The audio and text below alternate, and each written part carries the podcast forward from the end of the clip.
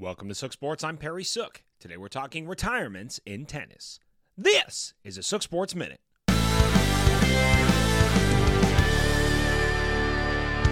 I hate reruns. Roger Federer announced today that he will be retiring after the Laver Cup.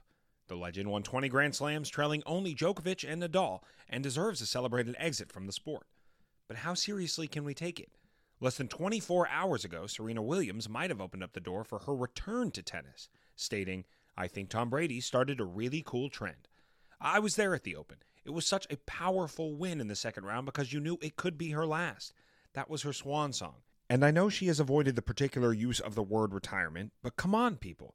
That was an amazing run, but it should be the final run. How angry would we be if, after cheering for Pujols to hit 700 this year, he comes back next year to get the last few? Or if MJ decided he wanted to make one more run? Wasn't Washington rough enough? Legacy is a past tense word, and to bring it to the present after finality not only seems disrespectful to your own career, but to the fans who took the ride with you. Yes, with all the injuries and surgeries, I do think Federer is done for good, and I wish him the happiest of retirements. But in the case that he or anyone else comes back after a triumphant departure, know that I personally will not be wishing you well on your return.